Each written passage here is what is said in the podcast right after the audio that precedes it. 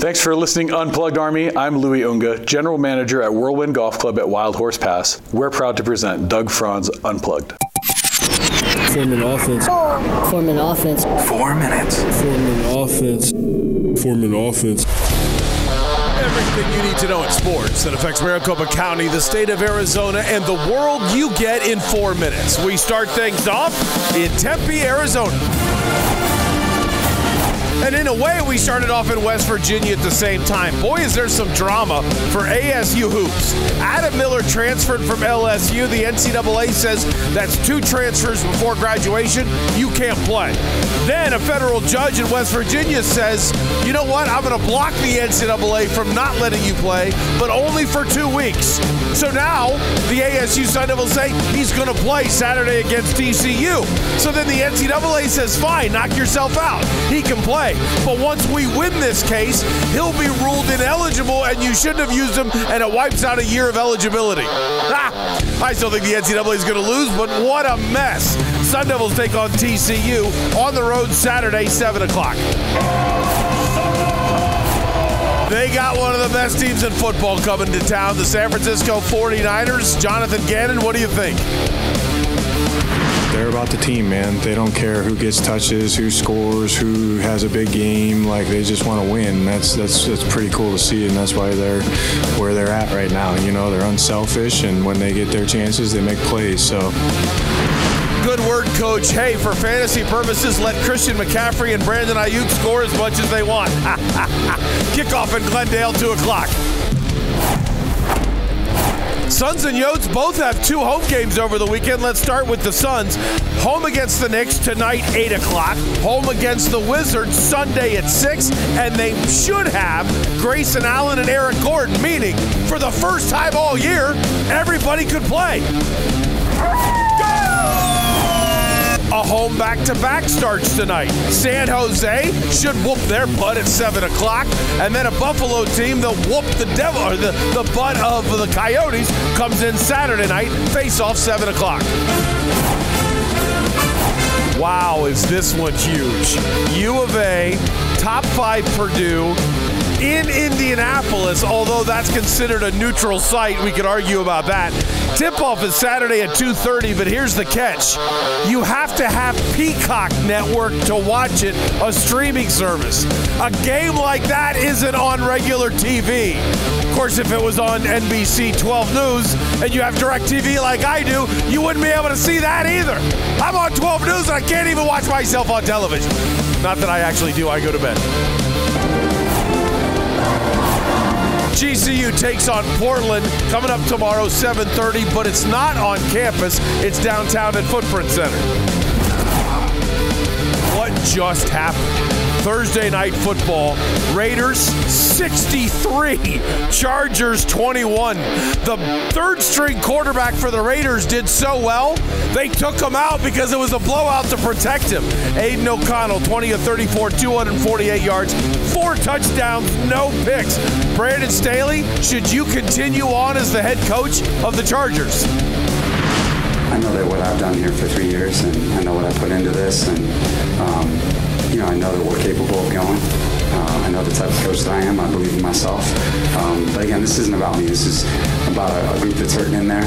We got to get some rest, and we got to get ready for Buffalo. Some reports say he won't have to get ready for Buffalo. And finally, this one doesn't make any sense. Texas A&M has done an exhaustive study that says, men, if you've been drinking, uh-oh, your sperm is affected for 60 days after you have your last drink. Oh, yeah. And it might end up having your children be more susceptible to different alcohol related diseases. Sorry, kids. Jackpot Unplugged Army. I feel like a true commander in chief to be able to give you such an unprecedented savings. Go to unplugged at whirlwind.com and check out the new membership club from Whirlwind Golf Club at Wild Horse Pass. Whirlwind Plus. Here's what you get. You sign up for a tee time anytime between now and five days from now, and you can save anywhere from a minimum of 30% up to 60% off. Plus 15% off at Civlik, the restaurant, and another 15% off in the pro shop. I'm telling you, you walk into the pro shop, get Bowles a shirt and a hat, you walk over for happy hour with your wife, you might pay for your monthly membership right then and there. It's $34 a month, cancel anytime. Or if you want to save even more, because that equals out to a little more than $400, you can get it for only $299 a year. Whirlwind Plus at Whirlwind Golf Club at Wild Horse Pass. Go to unplugged and feel the wind. I'm Janelle, General Manager of Belle's Nashville Kitchen, aka the Whiskey Wizard. Belle's isn't your typical country bar with mediocre bar food. We are a scratch kitchen with chef inspired dishes, and the only place you can get the best sandwich in all of Arizona, our Nashville hot chicken sandwich. Now, the drinks. I spend days infusing our own whiskey creations. Come in for Whiskey Wednesdays to learn about and drink our famous whiskey selection. We have live music most days and all weekend as part of our honky tonk brunch. Belle's Nashville Kitchen on Main Street in Old Town Scottsdale. You found home, down home. I mean, come on, Texas A&M. What do you, what do you mean? You want me to stop drinking two months before conception? Can we not just raise the girls to respect the alcohol? Number two, I would have to assume one of us was intoxicated when either of the kids were conceived. Just a guess. Hi, good morning, good afternoon, good evening. Maybe I shouldn't have went that far. You, I don't even know where I am in the open, so let's try it again. Good morning, good afternoon, good evening. Whenever it is that you've decided to make Doug Franz unplug a part of your day, my family greatly appreciates it. My name is Doug Franz, and you have found the only podcast and TV show in the world totally devoted to the coverage of the four major sports franchises of one great American city that drops on your phone and your television every weekday morning. We also cover ASU, U of A, GCU, the Rattlers, the Rising, and the Burke. Yes, I did. This is Doug Franz Unplugged, presented by Whirlwind Golf Club at Wild Horse Pass. Thank you. Thank you. That was awful and highly entertaining at the same time. Hi, Jeff Weir Production. How are you? I am fantastic, and that was a superb job on the oh, intro. by Oh, the thank you. Thank Getting you. yourself caught up like that. Well, I after throwing out that little intro, it's weird. It's really it's concert week for Jennifer, even though she's had back to back concert week. So during concert week, we don't really see much of Jennifer, to be quite honest. And um, and that's fine, man. That woman, the the sacrifices she has made for the family. Uh, over the course of you know I don't know I met her 30 years ago so how but however long you define family um, she she's totally earned this to to spend two weeks of of time for herself but it was it was a Christmas concert in the beginning of December, and now it's a whole bunch of Handel's Messiah that goes on. And uh, and by the way, if you are, oh man, I don't. I opened up my mouth. I gotta say it now. Shoot. So I have uh, General, uh, uh, newly promoted General Josh is hardcore listener, hardcore and I didn't want him to know something, and now, but I've already opened it up. So for those of you that don't have the Handel's Messiah culture, it's it's it's a lot longer than you expect. But then near the end, when they hit what's called the Hallelujah chorus, everybody stands. And if it's the and if you don't know that, and it's the first time. You, there's nothing more out of place in your life where you're sitting there and you've already looked at your watch three times. But if you if you pretend to be holy like I do and you're really not, you constantly act like you know what's going on during Handel's Messiah, even though you've already checked out mentally. But you don't want your wife to know you've checked out mentally because she's in front of you singing, singing. And I'm sure that that's not autobiographical at all. And then you, you sit there, and then all of a sudden, everybody around you is standing. And like you didn't stand, and then you're like, what, what, what is happening? And you don't know, should I stand? Well, obviously I should because everybody's standing, but you don't want to look like the doofus. So then what you do is you kind of come up slowly like you've got a bad back, which I do, but uh, I use it for my own purposes when I need to use it as an excuse. Oh, I'm trying, I'm trying. While the 90 year old guy in front of me with the walker jumped right up at Hallelujah, of course. It's the first time he stood up all year. You know, he's jacked up. And here I am. I can I act like I can hardly get up. Well, I told Josh's lovely wife, Jennifer, uh, he has a Jennifer too, uh, last week or two weeks ago, hey, since it's your first, you know, Messiah, let me just tell you, when the Hallelujah chorus comes out, as soon as you're, oh, just boom, stand up immediately and look at Josh like he's a loser. She goes, oh, okay. She's like, she's totally in on this. And then I just said it. and now he's going to know. And now he's going to try to stand up before her and then be all impressed. I really wanted him to be busted, and I didn't get to do that. But before Jennifer sings on Sunday, the family's going to, or Saturday, the, the family's going to 100 Mile Brew. So tomorrow, I, I'm going to be, like, not that you should care. I want you to just go to 100 Mile Brew tomorrow. But I'm going to be there sometime in the early afternoon hour, somewhere between three and five. So just shoot for around four. If you want to stop by, have a beer, talk for a little bit.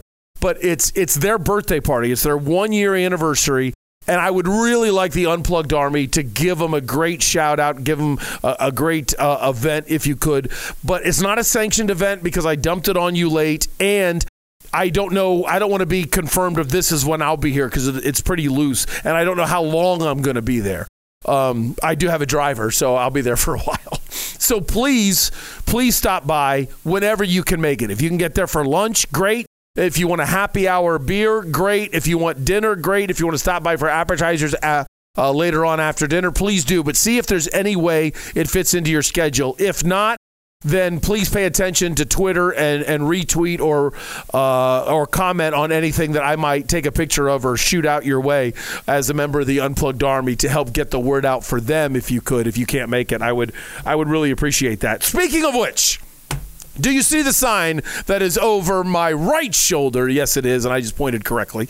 By the way, I did a promo last night, and the Rattlers noticed right there the Rattlers bottle opener. But since we have a keg, we do not need it. Uh, General Mike is off camera, but he's sitting beside me. And General Mike, it's the official first time on Beer Friday presented by 100 Mile Brewing Company, the lighting of the lamp. Yeah, that'll be hard to time out next time. The lighting of the lamp, you know, like that. And, but it's cool. I've figured out the point. I'm like Jeffrey Production. I'm that's the best pointing I've ever done. You are way better than the Ohio weatherman. Yeah. uh, if you've never seen it, Google it. Uh, we don't have time. We don't have four minutes to play it for you, but you've got to watch the Ohio. Just just Google "bad Ohio weatherman," and it.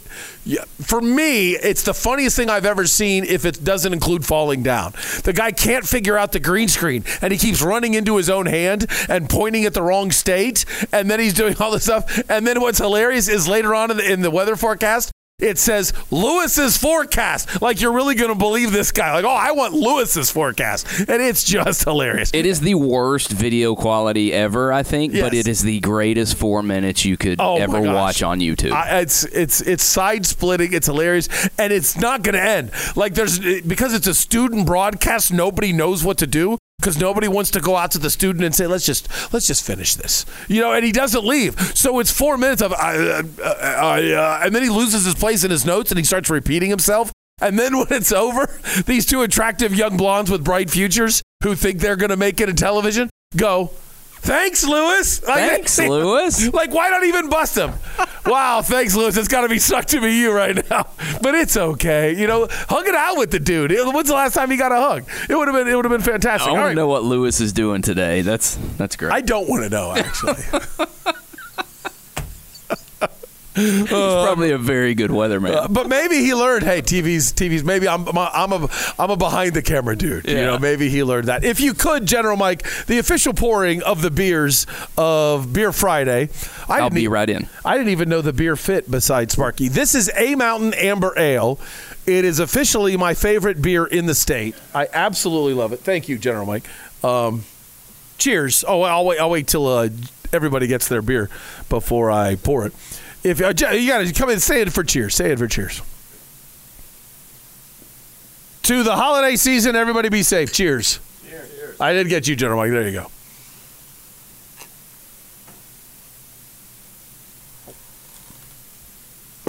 I'm happy. Just oh, for those of you that are strugg- struggling with your religion, there is a God. Just, I mean, come, how would we as society have have been where we are without this? Mm. Oh, well done, Jeffrey Production. I forgot. Hooray, beer! Oh yeah. 100 Mile Brewing Company, 202. Just it's the place is inches, like officially feet, but inches south of the 202, right where Rural and Scottsdale Road all come together. Easiest way to get there is if you are headed southbound on Scottsdale Road Rural, turn right into Macayos and then just go back and go right through Macayos, right past a hotel. And when you about when you get to the hotel, you're going to go. And I'm sorry if you have kids in the car, but you're going to go, Doug, what in the hell are you trying to get me to go to? What is this? And like you're going to be so confused. And then as soon as you get past the hotel, you're going to think, well, that was easy. It's this big white building. Hey, this is nice. All right, and you're going to open up. If you're headed northbound, you're kind of screwed. Uh, the best way to go if you're headed northbound is to turn left into that whole new development area right before the 202. Turn left into that thing and then just fight your way north after you get past all the nice buildings and say, I'm just going to figure out how to get north. Doug said, just get north. And then once you do that, every time you hit a wall, just drive around the wall. There's like two walls that get in your way when you drive north. And then suddenly, way over on your right, you'll see a white building and go, I think that's it. Now I realize why Doug said go southbound because it's just a mess going that way. I, I figured it out on my third time. Big glass windows with you can see the, the beer vats. Yes, In the yes. Then you know you're in the in, in the right place. I love the place. Okay, I, I this is probably off the record, but Mikey of Belle's Nashville Kitchen says he's ended up there twice a week now. now you can imagine he you know he wants he always wants to sample other places food, other places beer and stuff like that. But Belle's Nashville Kitchen, if you don't know, it's crazy the way they care about freshness. They've got like it's all chef inspired food. And I'll, I'll always tell you this story. It amazes me that they do this after I got to know the kitchen. They, you would think if it's a place that's fresh, they would make your the coleslaw that day, you know, and like to say, okay, every day they make the coleslaw. Every day they make the coleslaw. Throw out the coleslaw from yesterday, make it fresh today. No, they don't do that. And before you go, well, that's gross. No, it's the exact opposite. When you order coleslaw, they make it right there. They they don't make 800 pints and then scoop it out all day. They make your coleslaw for you. And then either put it on your sandwich, depending on if you got National's hot chicken sandwich, or if you got a side of coleslaw, they make it and then send it out. They're cutting the cabbage right there. Is Mikey a chef himself? No, he's not. But he's worked in restaurants for so long. He's worked as a cook Yeah. before, and, uh, and and that's what amazed me when I saw that. That wow, there's there's there's saying that you want to be fresh, and then there's holy crap, you guys are like nut jobs for this thing. So it's it's basically wow, this is really great restaurant food. Oh, by the way, there's you know a guy playing country music over there, which I admit I try to block out because I can't stand country music. I just like that place so much, like I don't care. I like it enough that I I, I go anyway. Um, so there's a my my haunts. Uh, I love those two places. Uh, but I'm a West Sider, so I got a couple places on the West Side too. Uh, speaking of the West Side, oh my gosh, I'm so glad I have beer before I tell you this story. Honor System says I can't tell you anything, but I got to tell you this is hilarious. Over here, uh, there's a desk that sits off camera.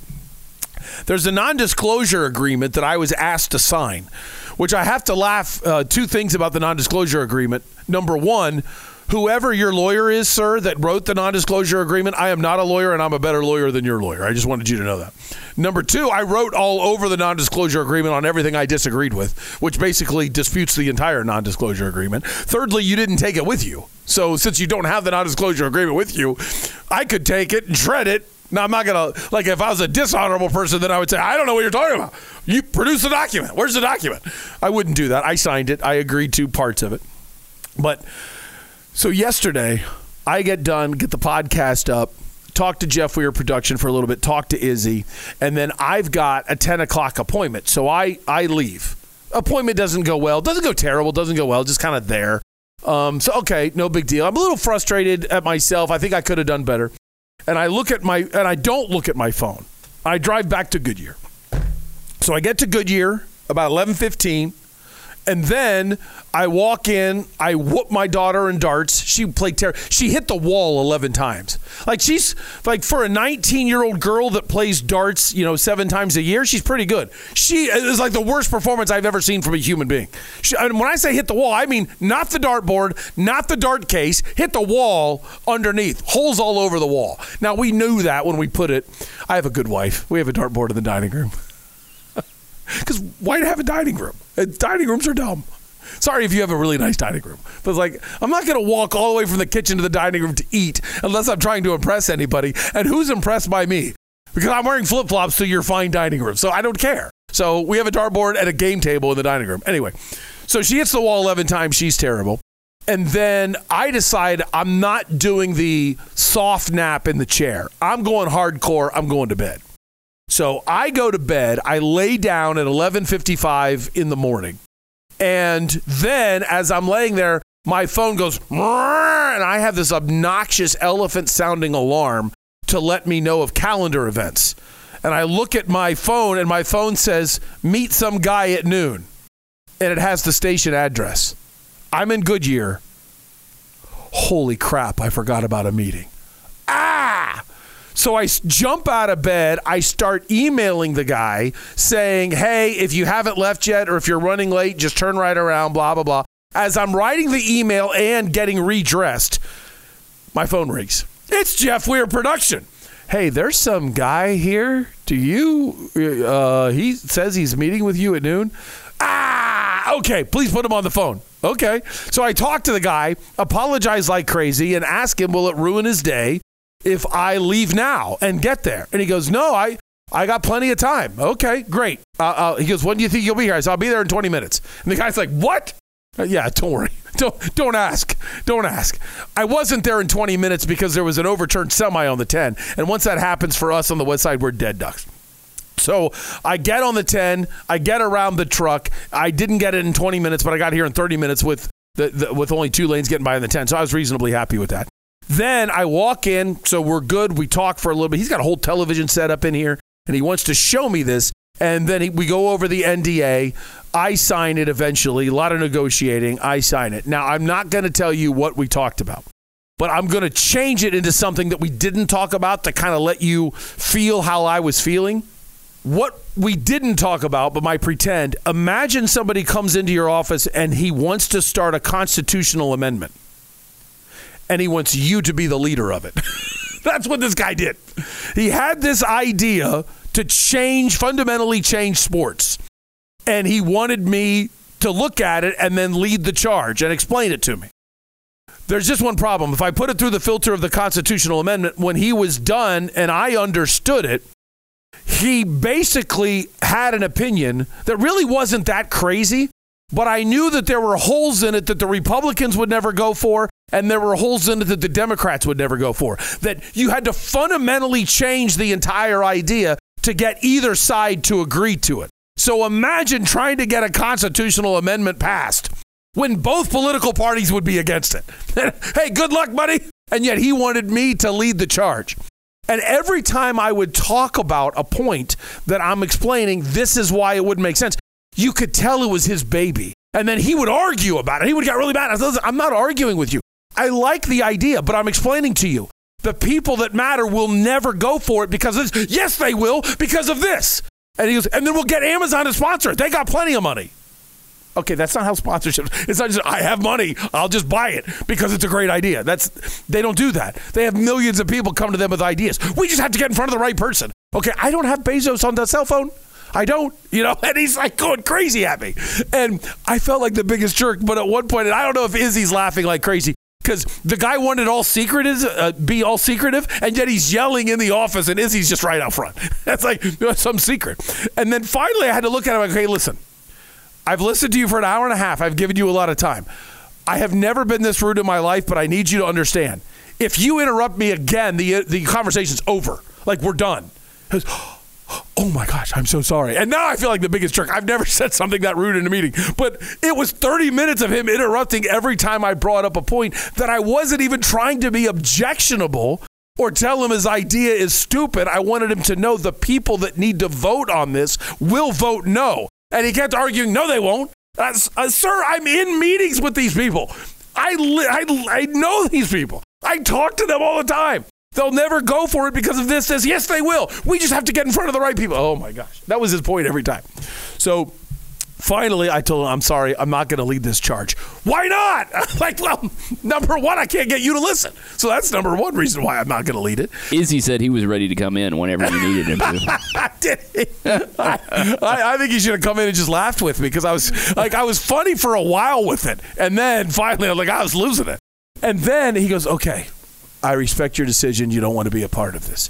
I respect your decision that you don't see the future. That's what he told me. You don't see the future. And I'm like, oh my God. And then he goes, but I realize we're just arguing in circles. And then I about lost my mind. We're not arguing in circles. You're in a circle.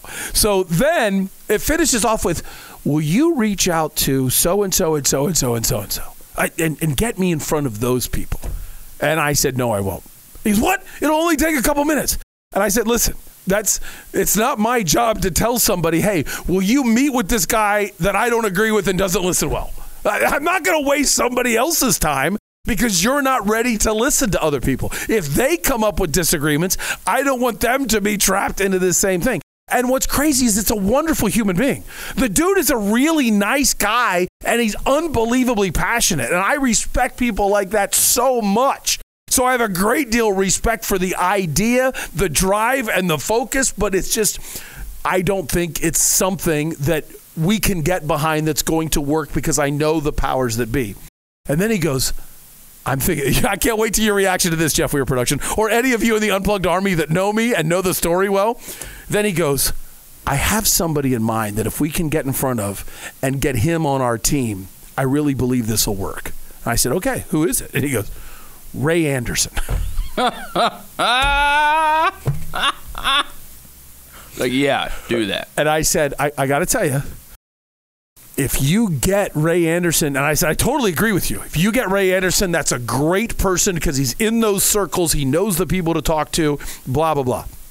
And, uh, and I said, but then, you know, you, you're not going to want me in the group. He goes, why? Do you hate Ray Anderson? I said, no, not at all. I don't hate Ray Anderson at all, but I know that he would not. He would prefer probably not to work with me. Why? What did you do? And I'm like, oh my gosh, that's if you don't know, that is way too long of a story. But Ray Anderson uh, and I just disagree in how Arizona State should be run. So therefore, all of a sudden, us coming together on a project, he's going to be, he's going to, he's not going to. Well, can you reach out? No, I can't reach out to him. I'm not going to reach out to Ray Anderson and say, hey, I know we don't see things eye to eye. You know what? I maybe I should. This is the guy you need to talk to, and, and let Ray talk to him for a long time. Wonderful human being. But that was my day yesterday where I butcher my own nap, screwed a guy into being 30 minutes late to a meeting, which I feel horrible about. Then sat there for two hours uh, with a guy that didn't agree with just about anything I had to say about his idea. Yet I totally respected him, and I, it was so odd. And and then it's funny to me now. I've never even talked to Izzy about the meeting yesterday, so it's funny now hearing from Jeff Weir production that he was out there half concerned and half laughing at me the whole time, and uh, and I would I would have deserved that. But here's here's what shows you why Izzy is so much of a better human being than I am. Let's say the roles are reversed. And some guy's in here going crazy on Izzy, telling him his idea is great, and Izzy's trying to explain to him the idea isn't that great. I would have walked in. I would have walked in and I would have said, Izzy, how do you not see this? This idea is awesome. Man, dude, keep pushing. You need Izzy on your side. And then I would walk out. I would totally do that. And man, I would be out there laughing like crazy. And I would, and then I would wait until I heard like the meeting breaking up. And then I would immediately start recording. I would, t- I would tell everybody on a recording, this is what I just did to Izzy. And then when, when Izzy comes walking out, the look on his face, could you imagine how mad he would be at me? And I would just be filming him saying goodbye to this guy. well, Izzy's out there. He's so nice. Should I go in and protect him? I don't want to interrupt. Uh, I don't want to do this. Uh, but but man, Doug sounds like he's getting sick of this guy. But how funny would it be? Uh, uh like I suddenly want Izzy the bouncer. Like I outweigh Izzy by seventy five pounds. Okay, and yet it's going to be Izzy the bouncer coming in to uh, to save me. Uh, it was it was hilarious. It was it was like it's entertaining now, but oh my gosh, when I was in the middle of it, it was crazy. And I got to tell you, I really like that guy. I do. He's the kind of guy you'd love to have a beer with and get into a great sports argument. That's when it's fun. But when we're actually like, no, this is, oh, poor guy. God bless him. If, hey, if I'm dead wrong and this idea takes off, I'm going to look right at the camera, Unplugged Army, and say, remember that idea that I mocked saying there's no way Jeff Bezos is going to go for it? Yeah, Jeff Bezos bought it. and I would have I would have been the leader of that and made a lot of money. And now, hey, cheers. That's how it would have went. All right. Sound credits today. Hopefully I entertained you with that because, man, that story took a long time. Um, let's see, what do I got? Uh, AZCardinals.com gave us the Kyler I never got to yesterday because I told stories too long and I obviously learned my lesson. Uh, then we got JG and Budda from azcardinals.com. And then ESPN.com gave us some stuff from last night that I'm still. I'm, I'm still laughing at. I, I, I'm just laughing at. All right, let's roll. Doug's Big One. Doug's big one today is a general sports topic that I hear from just about every coach in the modern society. And can we put a stop to this? Please put a stop to this. Brandon Staley, I want to be the first person to say it's not all your fault. Okay, it's not all your fault. You have a quarterback that's fantastic when healthy, but right in the middle stretches of things, there's always some little injury that happens. This year, you don't have your running back, your wide receiver, or your quarterback, or your center. You, you keep getting devastating injuries. It's not all your fault. At the same time, results are results. You've got a playoff caliber team, and you're continually a 500 to below 500 coach, and nobody loses more close games than you do. Guess what that is? Coaching. Okay? So you're done. I don't know whether you get fired today, tomorrow, or at the end of the season. We all know you're done. I get it. But this is a comment that he made yesterday that is sweeping America. And I just don't understand it. Can you give me part of that quote, please, Jeff Weir Production? Um, like I said, in that first half, it's the worst that you can play. And uh, it was in all three phases, and, you know, I take full responsibility. How do you feel about the effort of your players? Uh, I don't question the effort of our guys. Why not? Uh, I, I know those guys. I've been with most of them three years. All right, go ahead and and stop I. Go ahead and stop it. I'm already done listening. I, I mean, just okay. If, if in, in case you, you didn't hear something that drove you nuts, I'll tell you what drove me nuts. Do you question the effort, or do you look at the effort of your guys? Are you happy with the effort of your guys? Whatever that question was, and he goes, "I never question the effort of my guys." And then I love the reporter. I love the follow up. Why not? You lost 63 to 21. 63 to 21. You had three straight turnovers in a row. Your quarterback, I don't care that Easton Stick probably misread the blitz, brought it on himself all the time. The guy was under pressure all the time. He went total high school. Not that playing at North Dakota State makes you a great quarterback, okay? Because it's kind of a sad lineage right now of unsuccessful NFL quarterbacks. They had three in a row. And they, they won national championship after national championship after national championship in FCS uh, level. But if you don't know the the three middle quarterbacks of their of the height of North Dakota State, it's Carson Wentz. He got drafted reasonably high. Easton Stick, who I think was third or fifth round, I can't remember, and then Trey Lance. So yes, I'm admitting they, they Doug. How are they doing? They're all bad, but it doesn't matter. Okay, I'm laughing at the point where they had three quarterbacks in a row get drafted, two of them in the top three picks, and yet you made these guys look. You made one of them look like a high school quarterback yesterday with what was going on with the talent on the field, the scheme, and then his ability to process. Okay, it was all bad. But then to say, wh- why are we not questioning effort? Jonathan Gannon does that all the time. There's been some beatdowns. Oh, I don't question the effort of my guys. Why not? Why are coaches so soft right now? Brandon Staley, maybe if you started questioning the effort of your guys, your teams would have actually won some of these games. It's 63 to 21. Don't say these games happen in the NFL. These games don't just happen. These games happen to teams that have checked out mentally. They checked out all week. They happen to coaches who aren't holding players accountable. They happen to players who aren't holding other players accountable. Of course, it's the effort. And here's one the other thing that some people don't understand. You can play really hard on Sunday and still question somebody's effort because they didn't put the effort in on Monday. They didn't put the effort in on Wednesday. They didn't put it in on Thursday. If they don't open their playbook all week and act like, yeah, I'll be ready, it doesn't matter how hard they run on Sunday. They didn't put in the effort. I never questioned my team's effort. Brandon Staley, that's why you deserve to get fired because you don't question their effort. So lately, I have been picking on it, I admit it. One solitary phrase out of some different coaches. But we've got to end some of these phrases. We have to in sports, all right? It isn't is what it is. It isn't it, uh, well, it is what it is. No, it's not. It's what it is because you allowed that to happen. Because you either failed in what you were supposed to do or you got your butt whooped, and sometimes both. That's why it is. Just different phrases have allowed themselves to creep into our nomenclature, and I don't know what that word means. And we use them all the time, and suddenly when we keep using them over and over again, they're fact. And I'm tired of coaches trying to tell me we shouldn't question a team's effort when they lose by 35. I don't care what the sport is. It's just ridiculous. You didn't put forth the effort as a staff and as a team. I don't know in what area. It could have been in the area of discipline. It could have been in the area of accountability. It could have been in some other area. Like take Cliff Kingsbury for an example. And I'm sorry that I just love whipping on Cliff Kingsbury. But I admit it's an anger issue in me for so many people that kept getting mad at me, telling me this guy can coach, this guy is the future. And I keep telling you, no, he's not. And you get paid by NFL teams.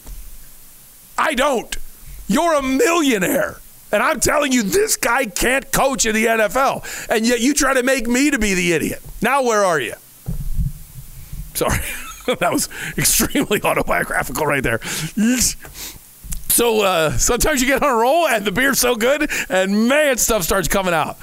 B- nothing off the record, but man, I just got close. How's today's show going, Jeff? Weir production. I think it's going great. Who knows? Who knows what's about ready to come man? After screwing with the nap yesterday, and then I had a, I had a really, you know, those bottles of wine that I won a while ago. I didn't have the whole bottle, but uh, I'm not a wine guy. But Jennifer came home and she says, "I'm drinking wine," and then all of a sudden I have a glass. Oh, okay, and it was like, wow, this is, what is that? That's pretty good because you can imagine when I was at the old show, we started to do reasonably well financially. So I got into, I still was into my beer, but it was no longer Costco wine anymore. And then after the firing, it's been all Costco wine for like two and a half years. And then all of a sudden you win good wine again. It's like, whoa, hey, what is that? And now what do you get? You get all of me today. I mean, you get everything. Now, I don't want to take Brandon Staley out of context anymore. Let's let the whole clip run.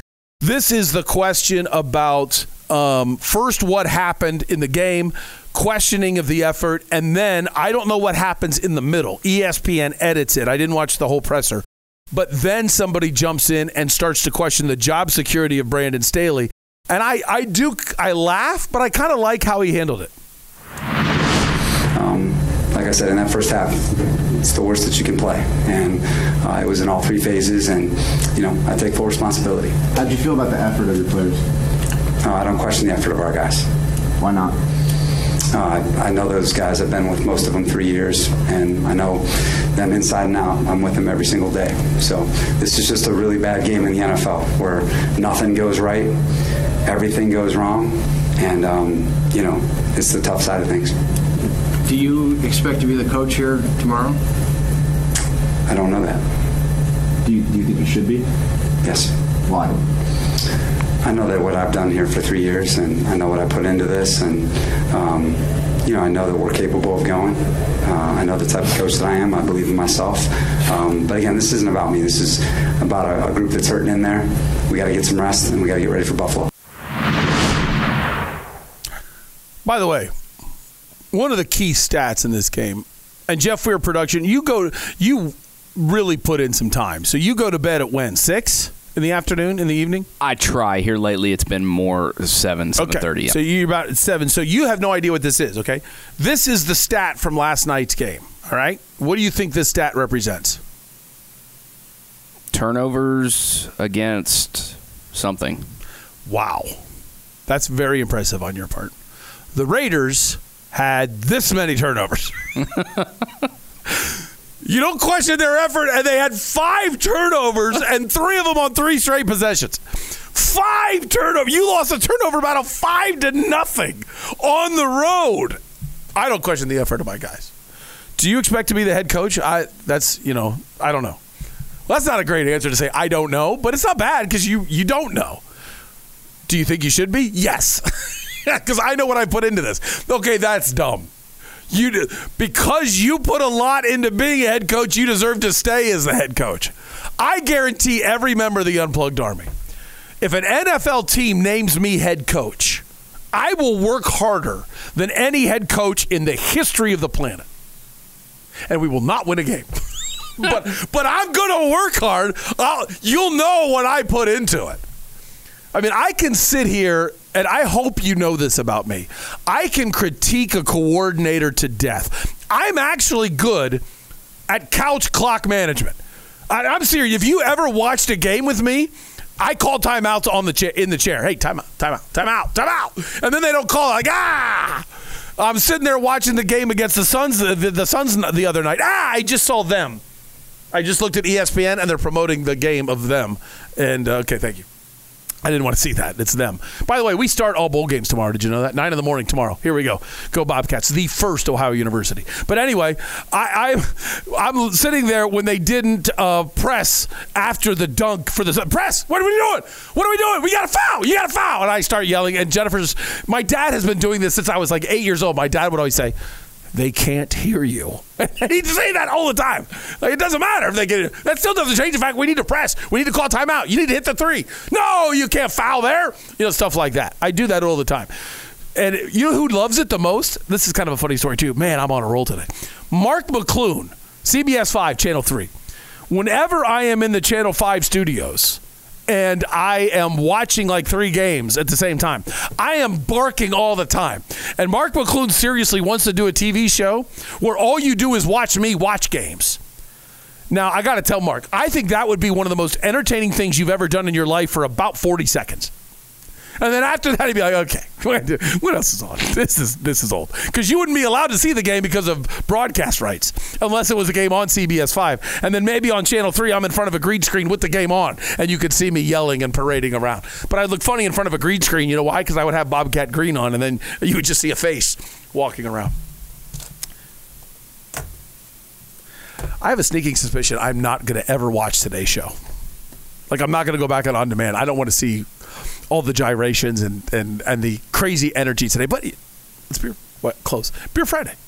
Just look at the Shane Doan cone. The Shane Doan gnome. The cone just points perfectly at uh, at the beer Friday sign. All right. I bet at some point we should probably hit a timeout, and I should probably stop acting like Doug's big one was 40 minutes long. Coming up next, all Cardinals 49ers. Let's do a deep dive. We got Kyler, we got JG, we got Budda. And we have to look at this.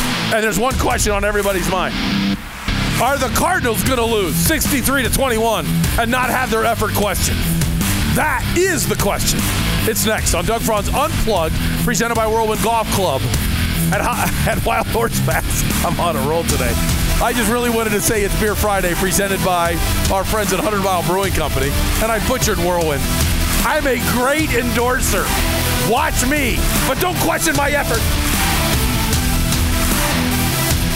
They're about the team, man. They don't care who gets touches, who scores, who has a big game. Like they just want to win. That's that's that's pretty cool to see, and that's why they're where they're at right now. You know, they're unselfish, and when they get their chances, they make plays. Here is Sue Rigler talking about game day at 100 Mile Brewing Company. Game day here at 100 Mile Brewing is less than a mile away from ASU. So, game day, we have the hockey game at Mullett, we've got basketball at Desert Financial, and we have football at Sun Devil Stadium. We have free parking, and you can actually even walk over. We've got a parking garage with eight floors, so we'll never run out of parking, and it's free. So, it's it's always a buzz and fun to have to watch the games here. 100 Mile Brewing Company. Fresh. It never gets old. So in the Franz household, we have an air conditioning unit, an air scrubber, a reverse osmosis system, and a tankless water heater, all purchased from Parker and Sons. Why? Well, number one, because we trust them. We got to know Parker and Sons about six months into living in Phoenix, and they've showed up on time, got it right the first time, and treated us great every single time. So why would we go anywhere else? The other thing I like is some of the products have even saved us money. The reverse osmosis system gives us bottle quality water from a tap. And then the tankless water heater, I can't even imagine how much money it has saved us. We never run out of hot water, even on holidays when people are coming in to visit. And it doesn't heat up water and then just let it sit in a tank. It only heats it up as we use it. So we only use the electricity when we need it. And our air scrubber takes allergens and bacteria out of the air, which has just been a dream for my wife and my youngest daughter, who have some pretty heavy allergies. Call 6022 Repair to learn about these products. That's 602 the number 2, then R E P A I R for Parker and Sons. Rosati Sports Pub in Chandler. It's on Ray and McQueen. Sounds like a sports bar. What's the difference? You walk in and they actually have games on TV with the sound on. How many times do you walk into a supposed sports bar and they've got loud music on or somebody playing live or some kind of trivia game going on and you're there to watch the game? If you're like me, a simple guy, give me my pizza, give me my wings, give me my cold beer, and make sure I can hear the Suns and D-backs, then you want Rosati Sports Pub in Chandler. All members of the Unplugged Army, welcome. Rosati Sports Pub. Give me the game.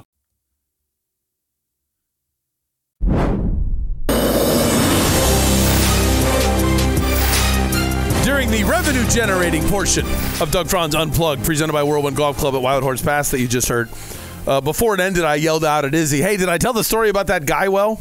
And he started laughing and he said yes. And uh, but he didn't say anything about my joke that I would have played on him. If the roles were reversed, I definitely would have come in and said, "Oh, I agree with this guy. Man, he's awesome. Izzy, you should change your mind." And then walk out. Um, I've always told people that I work with this. I will never stab you in the back ever. Now I'll walk right up to you and stab you right in the eye socket. I don't care.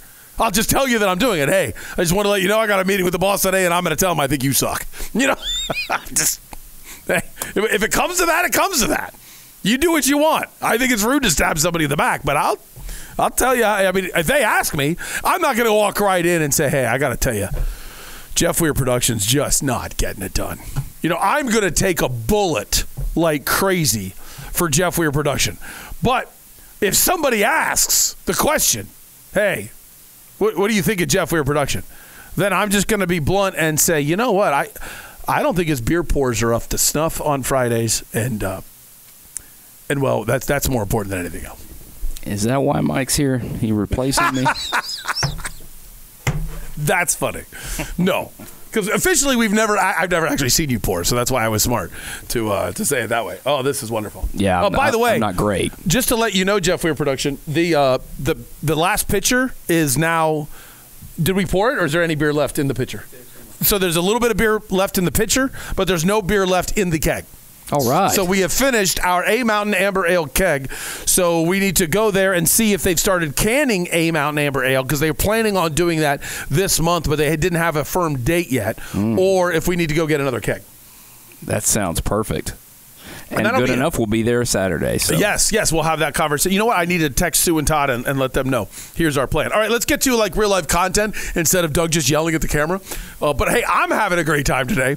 You might hate today's show because I brought zero content, but all that matters is your commander in chief's entertained. And it's like, like people always ask me, what what does it take to be a good talk show host? Oh, it's easy. All you have to do is be very immature, easily entertained, and never get outworked. If you can do those three things, you got it. And I am 100% three for three. Doesn't mean I make sense or I'm actually entertaining. I just know I'm easily entertained.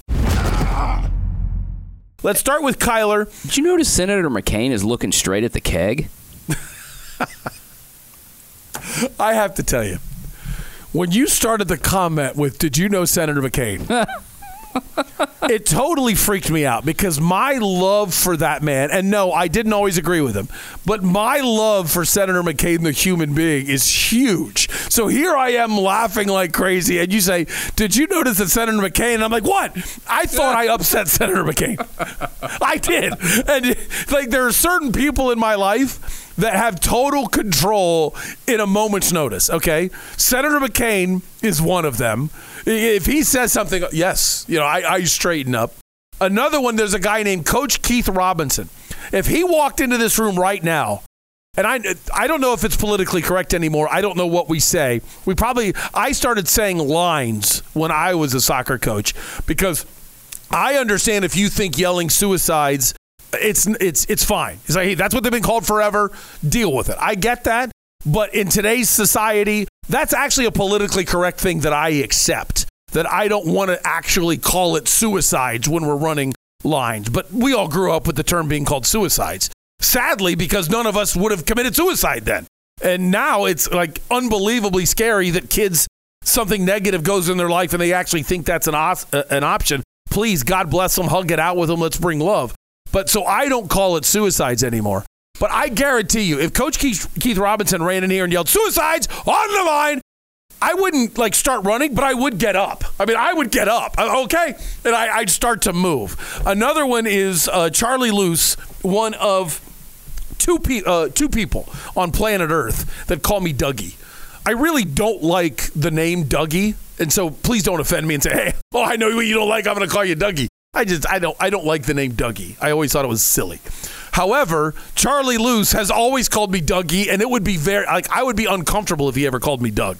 And and and it has all these just like a coach, it has all these ways to be said, you know? If I do something great, Dougie, you know, like that. And then I didn't hear that very often. It was normally Dougie, you know, like that. I, yeah. Sorry. I realize what I did as you're yelling. I get it. I get it. And then the other one of all people, sadly he's passed, Pedro Gomez. Pedro Gomez used to call me Dougie. And it was Pedro Gomez had this gift. Boy, am I on a roll today. He had this amazing gift. I don't know how he did it. I do not possess this at all, and I'm so sorry that I don't. He made you feel like there's nobody else in the room but you. He, you were his whole focus. And yet, everybody in the room felt like that. Everybody did. I don't know how he did that. He filled in for Wolf a couple times. And the first time he filled in for Wolf, man, I admit I was a little geeked out because I'm an out of towner. I've come to town. It's 2007. We're doing a grocery remote, which grocery remotes are hilarious because every old lady thinks because you're wearing headphones, that means you're in charge. So, like, I'm on the air, and this old lady will go, Where are the. What? They used to be in aisle three, and now I can't find them. And she's like yelling at me while I'm trying to yell at Texas A&M sperm banks or something. It's just, it's just so strange. Like I don't know what's going on. It was crazy. And here's Pedro just wonderfully take his headset off, and he go, I don't know, but I think I was walking around and I think I saw him in aisle six. So nice. And then I looked, did you know that? No, I didn't know that, but I, I wanted to help her out. so, so he's just such a good man. There's a Pedro Gomez story. All right, anybody ready for content yet? Look at uh, the monitor. What now? Look at the monitor. Oh, look! See, that's rude. your new lower third. That's rude. That's rude. I just said that's rude. And what did Jeff Weir Production do? Because I ripped you for your pours, even though I've never seen you pour. Then, uh, then I get that. I would love for that to go away forever, even though that was funny. Uh, I, have always hated that name. But if you're Charlie Luce or Pedro Gomez, it's like, hey, you know, that's that's nice that you think like that. All right, Kyler.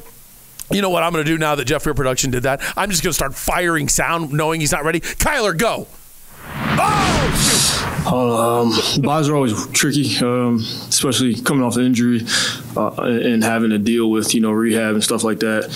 Never having to do that before. Usually being you know normal in a sense, being able to do uh, you know take a step back and not you know have to still be grinding in a sense, but. Um, I, I, guess you could say so. You know, um, anything, any time to you know kind of rest and and uh, get some time off is you know you could say is good for the body. So I, I uh, took advantage of it. You might say, why did you play that? That was kind of boring. The reason why I played the bye week conversation is it's such a stark difference in the things that he used to say. I don't know if it's a sign of maturity or what, but he used to talk about the bye week with this disdain, where it was really important to him to press upon you that he works hard. With the narrative that he doesn't work hard, that for some people, they say it's pushed by unknowing people, people like me who have talked to people in the building actually believe that. I totally believe that because they believe that. And I feel like I see it on the field. Other people totally disagree with that narrative, and you have every right to choose who you believe in. I'm not trying to convince you, I'm just telling you what I think.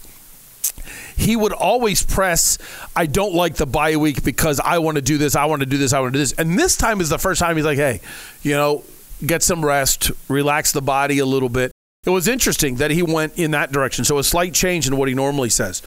Um, earlier in the week, the offensive coordinator Drew Petzing was interviewed on the Adam Schefter podcast, and he said that yes, Kyler Murray is a franchise quarterback.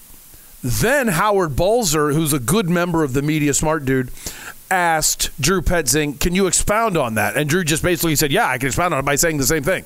He is a franchise quarterback." So I don't know if he believes it or he's saying the right thing for right now. We'll find out at the end of the year whether he's being honest or not. But this is a good follow up to then ask Kyler, what does it mean to you that your current offensive coordinator is calling you a franchise quarterback? Um, yeah, I mean, obviously to, to have the faith of you know, obviously JG, um, Drew, Monty, you know, those guys, uh, it means a lot. Uh, it's on me though to, to go out there and prove why. You know, um, they paid me why you know I got drafted, uh, all of that. You know, and that's that's a battle every single day. For it should be for me, for, should be for every player. So. Um, there's obviously things, you know, different reasons why I play the game and stuff like that. But uh, to have those, you know, for them to have my back for sure is definitely a good feeling.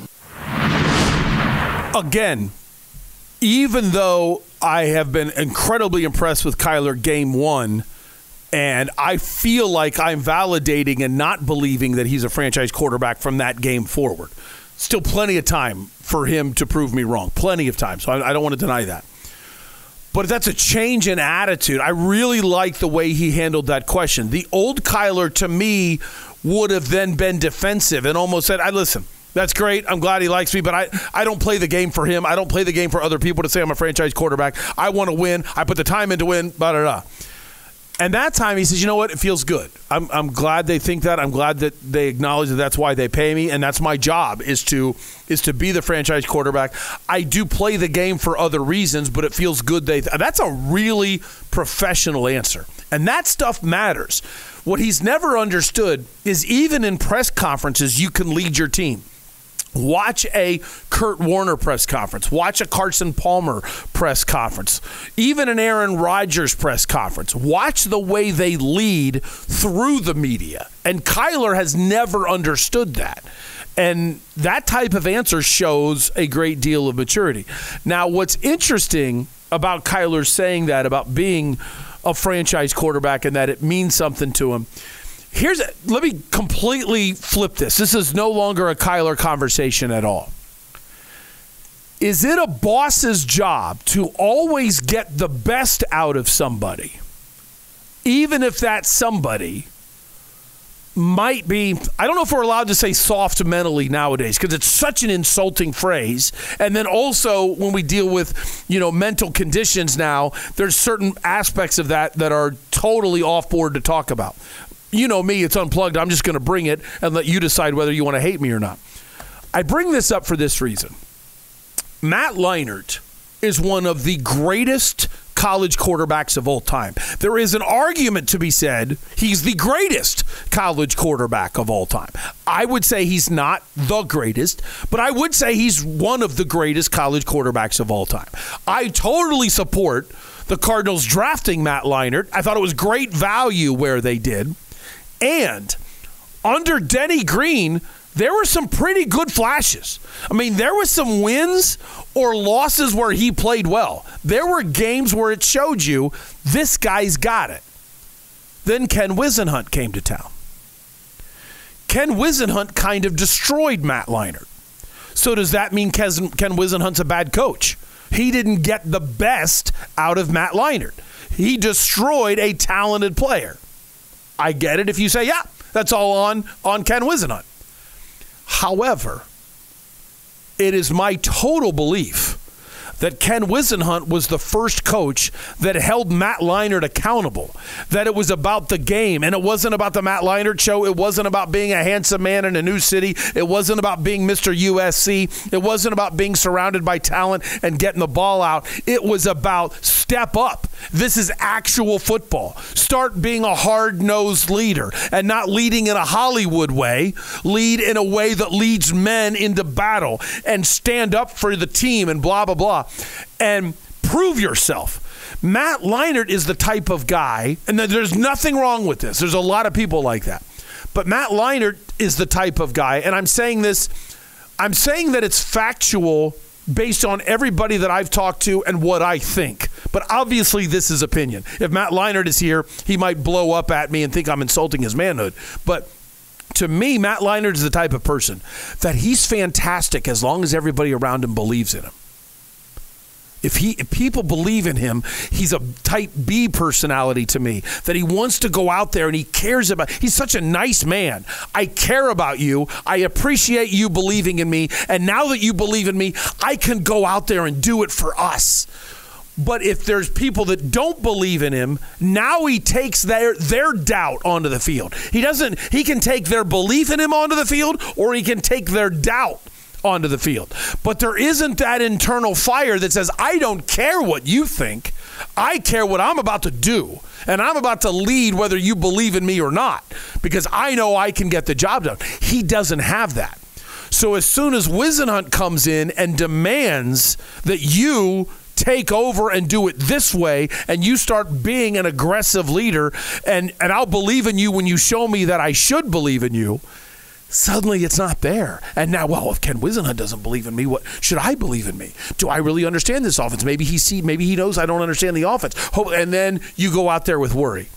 It is a fascinating subject to really talk about whether you're a boss or whether you're a coach or no matter who you are. If it's your job to get the best out of the player based on who the human being is, Ken Whisenhunt could not have failed greater in the handling of Matt Leinart. However, if it's like if you're kind of of the opinion, you know, Matt Leinart's soft then. Hey, deal with it. If you can't prove yourself, if I need to be blowing sunshine up your butt all the time in order for you to succeed, man, I don't have that kind of time as a coach. I got to worry about 53 guys on this roster not making you feel good all the time. So therefore, I did my job. I put you in a position to win. I put you in a position to lead, and you didn't take it. It's a really interesting subject. It has nothing to do with Kyler. And again, that's why today's show is fantastic from a wow, look at the silly guy on television for two hours. And I have no idea if I've brought any information or entertainment value whatsoever. But again, I'm entertained. Um, what do you think about the 49ers defense, Kyler? a lot, a lot. Yeah, obviously, you know they got uh, great players all over the field, uh, rotating in and out every every D lineman on the field. You know they got a, a, ton of guys over there, more than probably anybody in the league. Um, and we know, you know, they've, they've since I got in the league, it's been like that. So um, I'm not gonna say I'm used to it, you know, but. Uh, got to be ready for a war. You know, got to be ready for a war. I know they're not going to come in here and take us lightly, especially after you know last game we played pretty good. Um, but man, like I said, man, it's a great opportunity. You know, you're playing probably against the best defense in the league. For me, um, and for everybody on this offense, we should go out there with a chip on our shoulder and go out there and be ready to execute. I I love the topic of Kyler Murray. I really do. I, I can't express to you enough how bad his body language was on the field and how bad his body language was in press conferences and how much murmuring was happening in the locker room or amongst coaches, amongst personnel guys in the past. I, I mean, anybody that tried to tell you everybody in that locker room believes in Kyler Murray, everybody in that coaching staff believes in Kyler Murray from from from the years prior, they're either uninformed or they're lying. Sorry, that's about as bold as I normally get. However, from the hiring of JG on, even though I opinionatedly haven't seen the results on the field from Kyler that I would like to see, there is a, a completely different change in tone. Okay. The people that I talk to aren't necessarily happy with his pre-snap reads, aren't necessarily happy with what they're seeing from him on the field but they don't bring up the same challenges of the past that they used to see. And they believe more in how he's handling, for an example, a press conference and something like that. Total respect for the 49ers, but a passion that says, I can't wait for this challenge because they're that good. Now, what would blow me away with Kyler Murray, blow me away, is if he actually went to a meeting in the quarterback's room and he was 15 minutes early and came in with hardcore ideas of this is what I've seen on film from them and this is what we can expose and almost become his own offensive coordinator. That's one of those steps as a quarterback that some young quarterbacks don't believe. Like, hey, you're the offensive coordinator. I'll just do what you tell me to do. But that's not total buy in. And the next level of a great quarterback is you've already come in and you're ready. Rich Gannon's wife knew football at an unbelievable level. And she would shout out different defenses on a call sheet, and then he would bark back to her the protections. They would do that on Monday night. He'd get the partial game plan, then on Monday night, go through that on the off day Tuesday and go in on his own. Okay? The notes that Kurt Warner took were unbelievable. Carson Palmer tells the most incredible story about playing for the Cincinnati Bengals with a quarterbacks coach that used to coach Kurt Warner. And he would ask Carson to turn in a sheet of the plays and how they're going to be run and how this is going to happen, stuff that I admit was beyond me. If you didn't know this, Carson uh, or excuse me, Carson Palmer got drafted as the number one overall Heisman Trophy winning quarterback from USC. You know how many snaps he played in his rookie year? Didn't play it down ever his rookie year. The whole time they went with Jon Kitna as the starter. And then when the year was over, they told Jon Kitna, "Good job going 8 and 8. You had a good season and you're the backup." That's it. We're not even having a quarterback competition. We drafted Carson to be number 1, but we wanted him to learn from you all year. Halfway through the year with Carson Palmer and all of his little notes and the OC just dealing with a quarterback's coach just dealing with it whatever it was he tells the story, and I actually was there when he told Kurt this the first time, and it was hilarious watching the light bulb conversation. He said halfway through the year, that coach pulled out the same assignment that Kurt Warner did. Said, "Here's Kurt's for this team. Here's Kurt's for this team. Here's Kurt's for this team," and then showed Carson his. It was almost like you're turning in a paper, your first paper that you had to write, some kind of small three page junior high research paper compared to what you do in grad school. It was that difference of a level. And Carson said he almost wanted to throw up. He had no idea he was that far behind what an elite quarterback does to prepare. Because imagine your whole life, you think you work hard, you think you prepare hard, and then you see in your face what somebody else does. And the quarterback's coach waited till like halfway through the year. Now, if Carson was here, he would say, Doug, the story was like this. I mean, I would be wrong on maybe the week that this was presented. Maybe it was preseason. Maybe it waited to the second year. I don't remember. I just remember the awe that he had to talk to Kurt Warner, and Kurt had never known that, had never known Carson saw his old notes. That's how much work was put into it.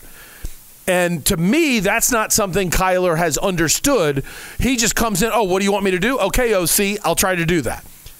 There's that next level that he hasn't reached yet. Opinionated statement by me, but you should know. This one's fun. I just, you know, if I'm going to bash Kyler, I also want to show you him having fun too. And I don't even think I'm bashing him today, to be honest. Um, if you remember us playing Trey McBride two days ago on Wednesday, Trey was funny talking about how much energy he has and how often in the huddle, Kyler Murray tells him, hey, you got to calm down. You got to chill. We don't need to get excited like that. And uh, it was funny. He was Kyler was now asked about the Trey McBride celebrations and how Kyler feels about him being so hyped up. Uh, I mean, you see his, his celebrations are a little awkward. It's just like it's like it's you know, it's um.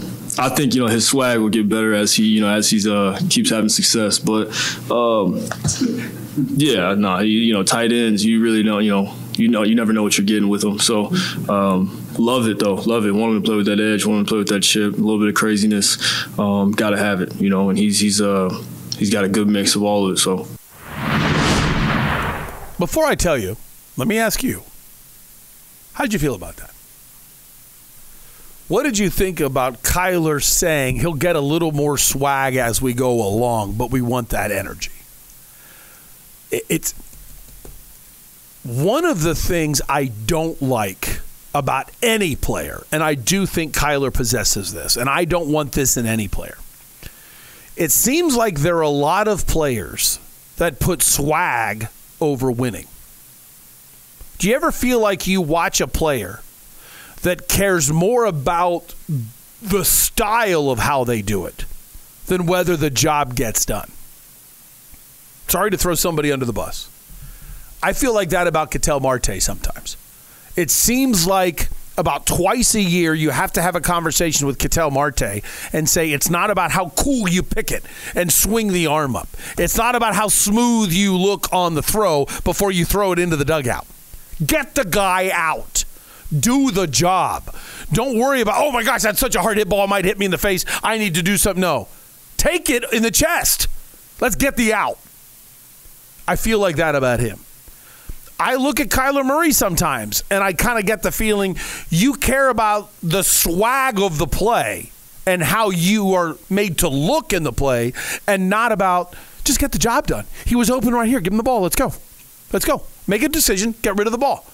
Just do the simple. Do the simple sometimes. Now, Patrick Mahomes has more swag than just about anybody else, but he has always gotten away with it. Now, there was a famous statement by Chris Collinsworth where sometimes he, he said, Sometimes I don't need the look away all of the Mahomes, just make the play. Man, did Collinsworth get ripped for that because it's so rare that the swag of Patrick Mahomes gets in the way of the play. Was it an unfair criticism? I, no, because it was factual. But gosh, it's it's hard to take when it rarely gets in the way. Some guys really can win with swag. You know, some guys do. I don't have that at all. I don't have that at all. I was the guy that came into the game, no points, two rebounds, three fouls, took a charge, and probably ran into a cheerleader. Sometimes that was on purpose. If the ball went out of bounds anywhere near a cheerleader, even if I couldn't save it, I'm trying to go save it. And then, oh my gosh, I'm so sorry. I'm, I'm, I'm so sorry. Are you okay? Are you okay? All right.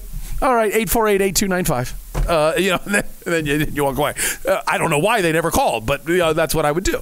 So I look at this and I say, Kyler, I don't. Trey McBride doesn't care about swag. He just cares about winning, and he's so jacked. I want that. I want winning to be so important that you don't care how you look. That might be wishful thinking, um, but not a horrible quote. Just you know, you can see where that edge is in in Kyler. All right, this one's deep. I love this. It was started off as a question about Brock Purdy. He's Mr. Irrelevant. Kyler's the number one pick overall. So I don't remember what Mr. Irrelevant was that year, but let's just ballpark it. Pick number 257. All right. Jeff Weir Production, will you actually look up the number that Brock Purdy was drafted? Just Google Brock Purdy, choose Wikipedia, and about halfway down the right hand side of the page, it'll say what number he was drafted. I'm going to just ballpark it and throw out 257. We'll see if I'm even close. But he was Mr. Irrelevant. The very last pick of the draft for the San Francisco 49ers. 262. 262. I said 257. Not bad. Close. Not bad. Not like you're not impressed. Like this is like I was the, within that range where I'm impressed with myself, but you shouldn't be. like, you know, like I, I got the job done. All right, I tackled the ball and I got and I one hopped at the first, but the guy's out. All right, Ketel looked smooth. He, he looked smooth. Like he guessed 261. He looked smooth, but he's still wrong. You know, it's kind of like that. All right. Anyway, um, he was then asked about quarterback draft failures. That what is the difference between guys that get drafted and just fall off the the horse and we never see him again, and a guy like a Brock Purdy who gets drafted as Mr. Irrelevant, and right now he's playing the best football. Uh, I, I, he's got to be a dog. You gotta have heart and sense to, to break it down. You can't, yeah. I, got, I can't go to war with a guy that don't got heart. I like that. Uh, he's got to have. He's got to be a dog. Now, here's the difference. It's such a fascinating answer. Kyler, are you a dog on Monday? Are you a dog on Wednesday? Even more specifically, are you a dog on Tuesday night at the end of your off night, Monday night, going into your day off? You got a day off coming up on Tuesday. Do whatever you want. But are you doing nothing but studying the 49ers Monday night? Or does somebody have to put a clause in your contract? Please work. Please do the job that other quarterbacks do. Where, where are you on that? So when you say a dog, I agree. There is nobody that hates losing more on Sunday than Kyler Murray. I like that competitive fire. But it's got to be every day. It's got to be every day. So I agree with you. You got to have that dog. But dogs bark every day of the week, Kyler.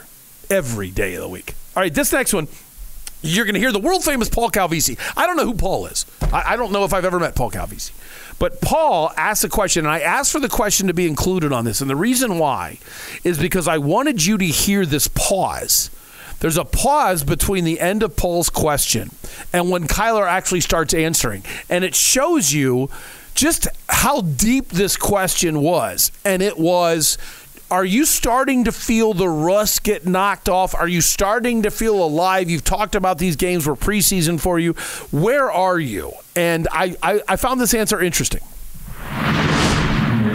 Pittsburgh, that, that game was sort of akin to your final preseason game. How much rust are you still sort of working through and knocking off at this point? Um, I mean, as a quarterback, as a player, I think there's always plays that we want to have back, and we look at, um, I should have did this, or you know, mentally, where was I at when I did this? How can I slow myself down? How can I, you know, um, do whatever I did differently? Um, and I, I, think that that felt like for me against the Steelers that it's just starting to slow down. You know, I was seeing things. Uh, it was a lot slower. Felt more comfortable out there. Um, and you can just tell. I think as a, as a player, you can tell when it's you know when it's slowing down a little bit. So uh, that, that was good to feel. You know. I wanted to play that one for you for those of you that disagree with me. I know a lot of you, I see your tweets. So many of you are very respectful. I love it when you disagree with me in a respectful manner. You make the show better because either you're right and you force me to see it through a different prism, or you make me change how I discuss it so I can try to convince you that I'm right. But it's great. I mean, that's great A Mountain a- Amber Ale beer conversation at a bar when we respectfully disagree and you've got great points. I love that. And I think it makes Town Hall Tuesday great. So I want to be fair to you by playing that portion of Kyler. Boy, does this make today an interesting game. Or, excuse me, Sunday, an interesting game.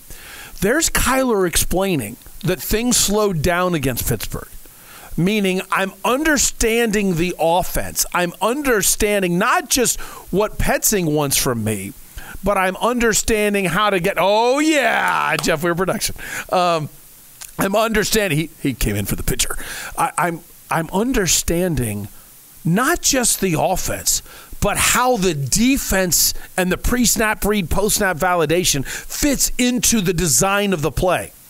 Sometimes Drew Petzing might make a an okay play call, but the defense is totally stacked against it. Does Kyler see that the game slows down mentally and no, I got to check out of this play and get to this play? Okay.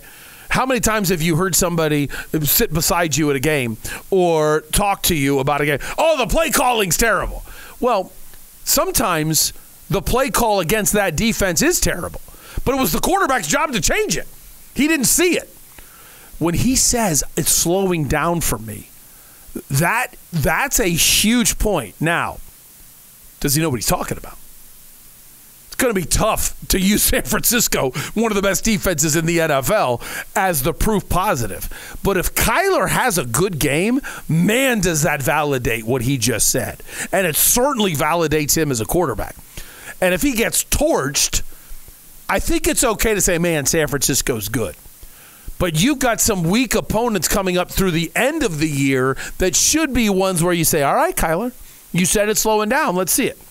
All right, let's completely change gears. Since I just told you about uh, how good that, uh, that that defense is for the 49ers, here's Jonathan Gannon talking about, as a guy that's a defensive coordinator, what, he, what impresses him about San Francisco's defense their unit. The strength of them is the unit. Um, talked about it today. They're they're very physical. They're violent.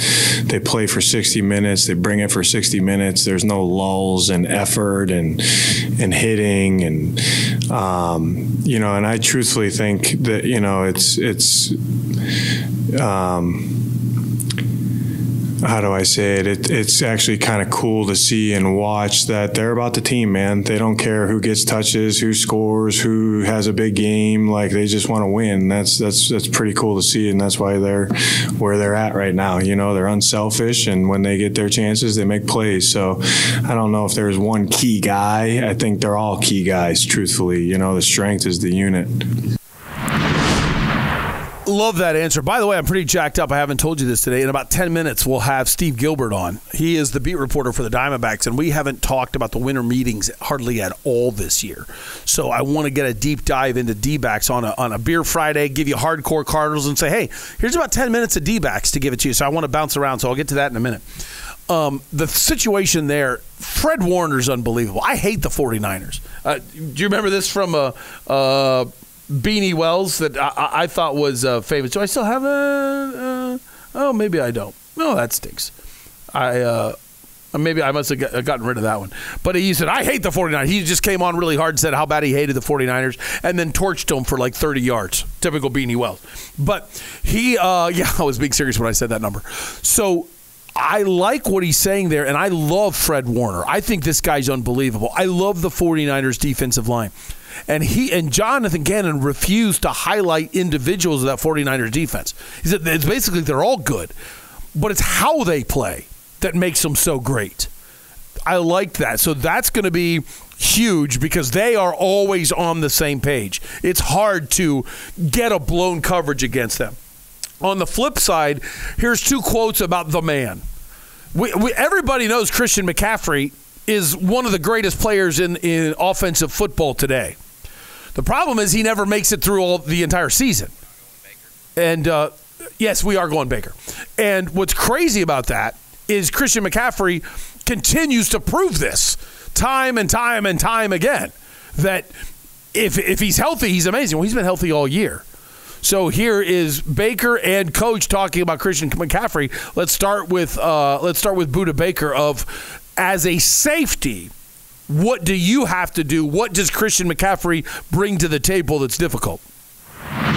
Yeah, um, you know, a lot of other running backs in the league aren't playing receiver. You know, aren't playing X sometimes, Z receiver slot. You know, he's kind of he's an all around back, a guy who can be, of course, first down, second down, run back, but also third down. You know, come out the backfield. They even line him out. You know, at certain various receivers at times. So all around great back, one of the best backs in the league, and it's definitely uh, exciting to play against him. You know, I haven't played against these guys since Mexico, so I still have a little bad taste my mouth with them.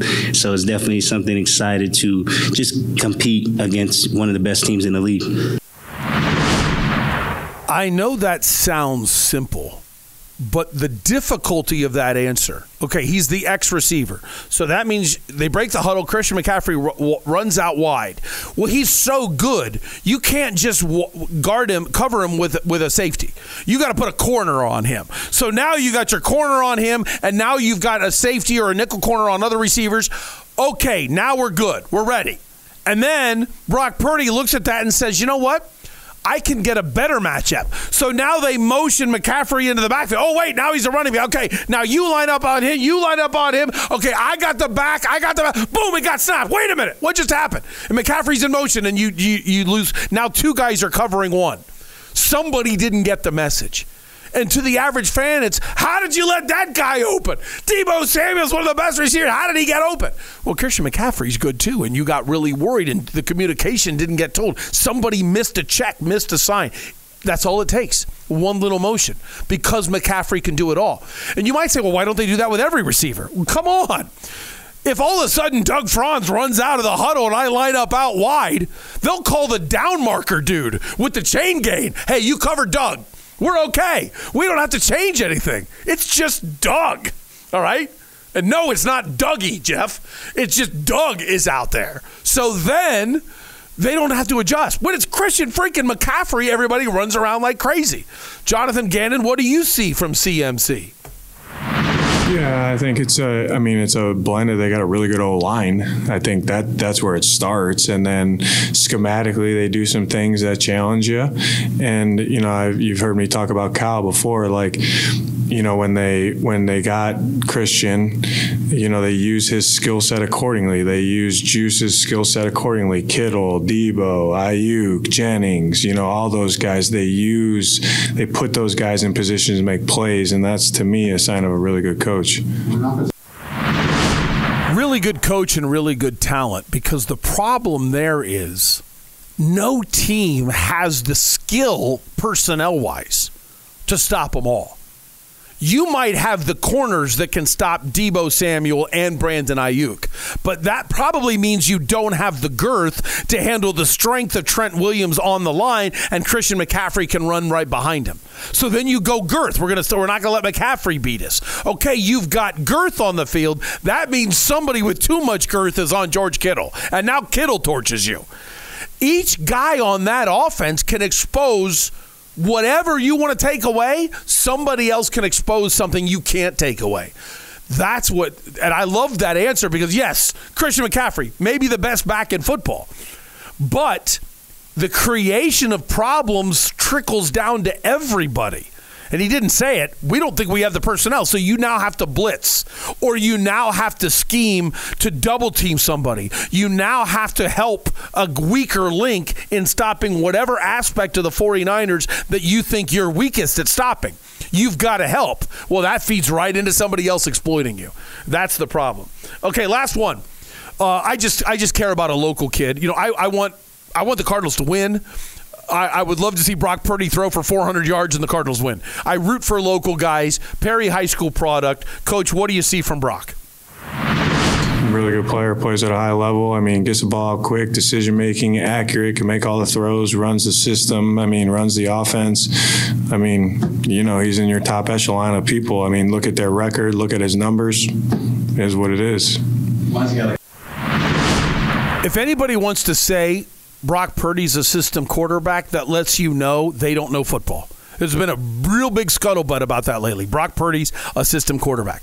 How many different systems does this young man do well in before you say he's part of the system? I'm not going to say he is the system, but he's part of the system and you look at all the quarterbacks of the 49ers that weren't able to win big games, and look at how much that team fell apart when Brock Purdy got hurt in the playoffs. Don't say he's a system quarterback, just say he's a winner who's in a system that exploits his talents. All right, coming up next, let's do some D backs.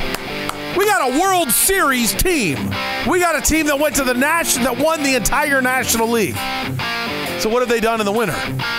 And what did the Dodgers do in the winter? Yeesh. Steve Gilbert, Diamondbacks Insider, going to join us next on Doug Franz Unplugged, presented by Whirlwind Golf Club at Wild Horse Pass.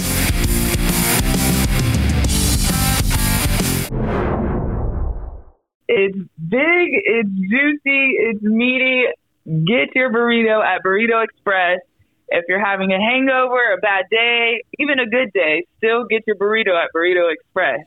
It will make you feel better. Burrito Express started with my father about 25 years ago. He got laid off and decided that he needed to do something to provide for his family. My brother and I were older teens, 17, 18 year old, and I'm going to do a trial out of my house. So literally, we decided we're going to start out of his house. So we delivered uh, menus in a square mile area, literally started delivering burritos out of our home in Mesa, Arizona. And after about a month, he said, let's do this. Went and found his first location. And believe it or not, that's how it started. We started with one location back in 1995. Now we're where we are now.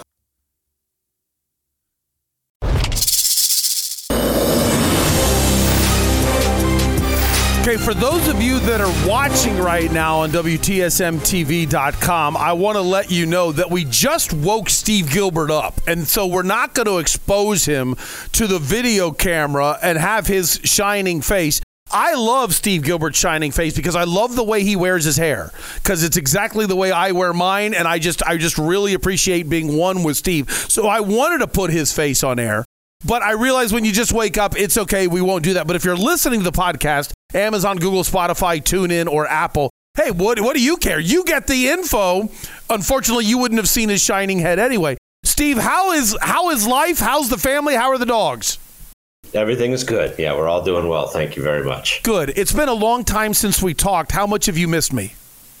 A ton. I can't tell you. Like like I miss the one thing I miss about COVID is you sitting in your recliner asking Torey Lovullo questions post game. I looking like Archie Bunker back in the day. It was awesome. Oh my gosh! For, for those of you that don't know, one of the top five rudest moments in broadcasting was we would sit there on the Zoom calls, and Gil actually worked, so he would be in the press box, but then he would then you know z- log in on Zoom in the press box, and sometimes he would be at his house.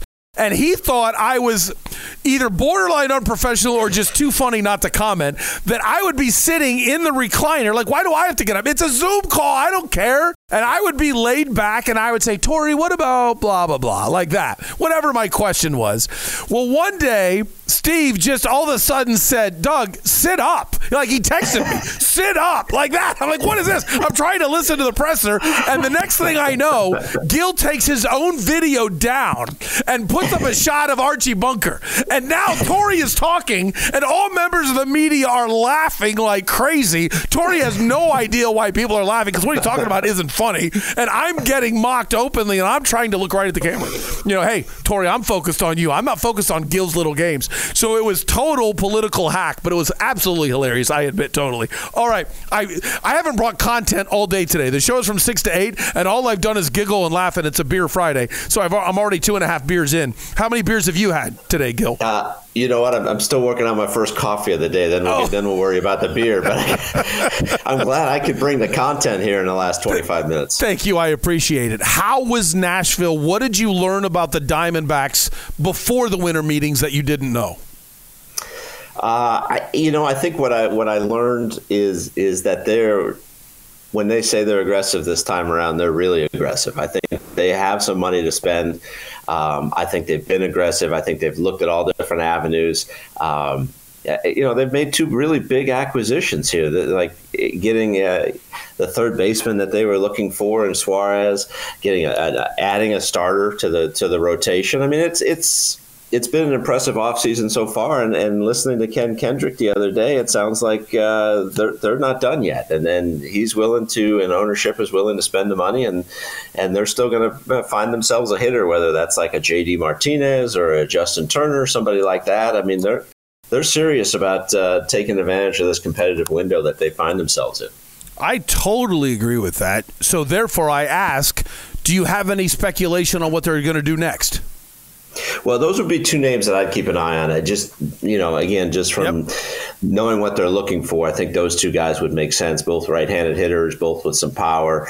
Um, you know, again, there's a, there's a number of teams looking out there, but there was a lot of teams looking for pitching. I think, you know, when we went to Nashville, you looked at okay, uh, you know, for MLB.com, all 30 of our writers will, will do certain uh, things for the offseason, and one of them was, you know, what's your team's biggest need? And like 25 of us had, had put down starting pitching.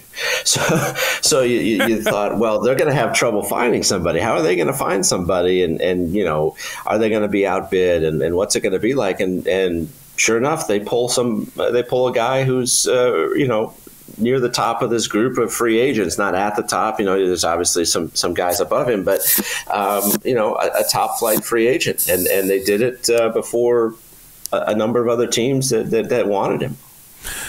Tell me, I, I, know you're so much nicer than me that you would never actually fully agree with this statement, but where do you jump on this ladder? Okay. I was on 12 News last week. We were talking about the winter meetings, and Cam Cox said, Would you consider the Diamondbacks, or he said, Would you consider the Dodgers the favorite in the National League? And I said, Absolutely not. I consider the Dodgers 100% the favorite favorite in the National League West. They will 100% win the National League West. That's without a doubt. But they still have Dave Roberts. It's a non-COVID year. He'll still choke, and they still won't win the National League. So it doesn't matter. The National League is up for grabs. The West is not. Now, for you, I ask you about the Diamondbacks, unless you want to join me in my Roberts rip. I don't think they're winning the West. But well, do you look at them okay. in the same way that they could be a World Series team again? Uh, well, I don't. I don't necessarily join you with the Dave Roberts. The Dave Roberts. I knew you wouldn't. But, but, you're, but nice you're, you're, you're entitled to that. Oh, trust me, I've got plenty of people that we could spend some time talking about. But let's not go down that road. Um, but I, I, think I think you're right. I mean, I think look, what they proved last year is that if you get hot at the right time, if you get into the playoffs, anything can happen. And I, and when I say get hot at the right time, I'm not taking anything away from their talent. I'm not taking away anything from from what they accomplished. But I think if you look at baseball with these expanded playoffs, uh, you know, even since they added the wild card, you see that every year the team that plays the best at the end or, or gets hot in the playoffs is the one that goes to the World Series, not necessarily yes. the team that wins 100 games during the regular season. So whether that's a good thing, bad thing, you can debate that all you want, but that's just the way it is. And and you know what they accomplished last year, you can never take away from them. Um, you can point out they had 84 wins or they were outscored and and that's what makes their offseason so interesting is that you have a guy like Mike Hazen who takes a look at the situation and doesn't say hey you know what? We're a World Series team and and we can just rest on this and and we're going to get even better because our young players are going to get better. Yes. um, he looked at it and said hey we got outscored during the regular season. Hey we only won 84 games during the regular season. We got work to do. Um, and I think that's what if, if, if I was a if I was a fan uh, of the Arizona Diamondbacks. Not that I root against them, but not that I root for them in my job. What I'm saying is, if I were if I were you guys out there, a fan, uh, I'd be very excited that that my general manager had that kind of uh, had that kind of rational approach to the offseason. This is a, a name out of nowhere, but do you remember Pat Listach? Oh yeah, I, I, worked for the Brewers when. Uh, oh my gosh, Pat I Listach yes. was there. So I bring I was that in up. PR, so yeah. I bring up that reason for the. For, I bring up his name for this reason. If you remember his rookie year, holy crap. I mean, that yeah. guy would get his own room in Cooperstown and then boom, crash and burn. And and I'm sure he worked hard. I'm not trying to mock him, but he never no. was able to recreate that. So I'm only using that name to set up. None of us know what the future of Corbin Carroll is. But that was the type of rookie season where it's one of the top lines on your Hall of Fame plaque. Okay. And he's got a long way to go to be a Hall of Famer. But I asked the question anyway where's he going next? Like, what should, what are actual fair expectations of Corbin Carroll, who just did something in a rookie year that's never been done in the history of the game? Not the history of rookies, never been done in the history of the game. What should we expect for 2024 from that kid? You know, I don't think you can count out anything from Corbin Carroll. I think you know, and, and, Hazen, you know, again, here, here's here he is talking about his team, and he looks out there and he says, you know, Jordan Lawlar uh, is is a, is one of their top prospects. Probably going to be in the big leagues. Maybe not at the start of the year. We'll see how that goes. But at some point, but he said, you know, there's a learning curve for all these guys, except for Corbin Carroll. He threw in. Not everybody is Corbin Carroll, and it's it's such a rare thing that I don't know who you compare him to rookie wise. I I think this is a this is a kid that that is constantly looking to get better, is constantly focused on baseball. It doesn't matter, uh, you know. How popular he becomes, or how interested people are. He, his focus, his first focus, if you if you look at him in the clubhouse, is baseball, baseball, mm-hmm. baseball, mm-hmm. and he's constantly looking to get better. He has a notebook that he carries with him.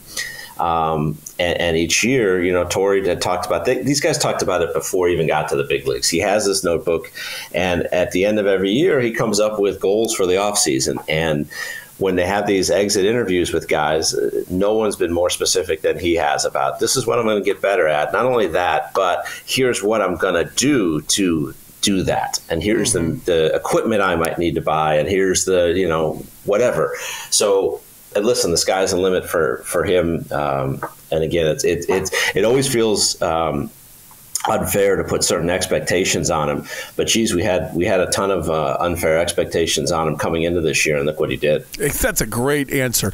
All right, last question. You know, there's always some guy that shows up to camp terribly out of weight, uh, out of shape. There's some guy that shows up to camp where you said, "Wow." Are you talking about media? You talking about media wise, or you talking about player wise? Because no, media wise, it's usually all of us. No, it's always me, and you know it. So then, if if it's somebody else that that shows up in incredible shape, somebody that's got focus, blah blah blah blah. I don't care what the storyline is.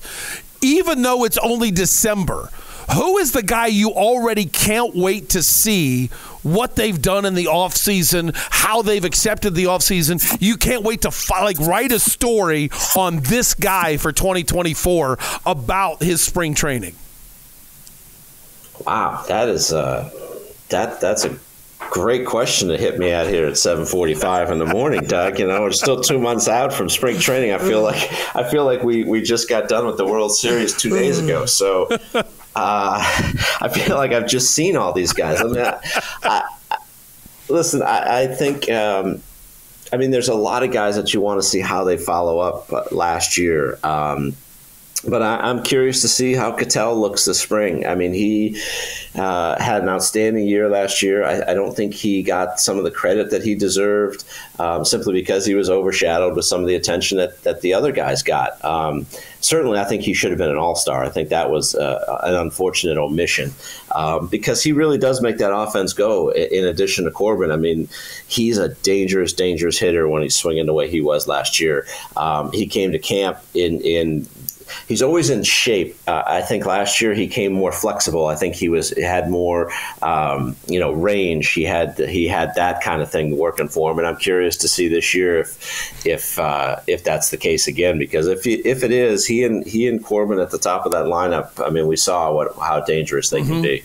That's awesome. A. Eugenio Suarez was my number two answer to that question, and Ketel was my number one. So I just yeah, this is going to scare the crap out of you. You totally agreed with me. So great job. I'm so well. Let me re-answer. We Let, me, let me come up with a different answer.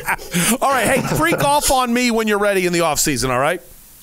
All right. Well, I don't know how to golf, but that's uh, I'll, I'll, ride around and and we can just chit chat. How's that? Hey, I'm good at that too. And then you can watch me swing a golf club a hundred times. All right. Love you, Gil. Have a good off season, and I'll see you in spring training.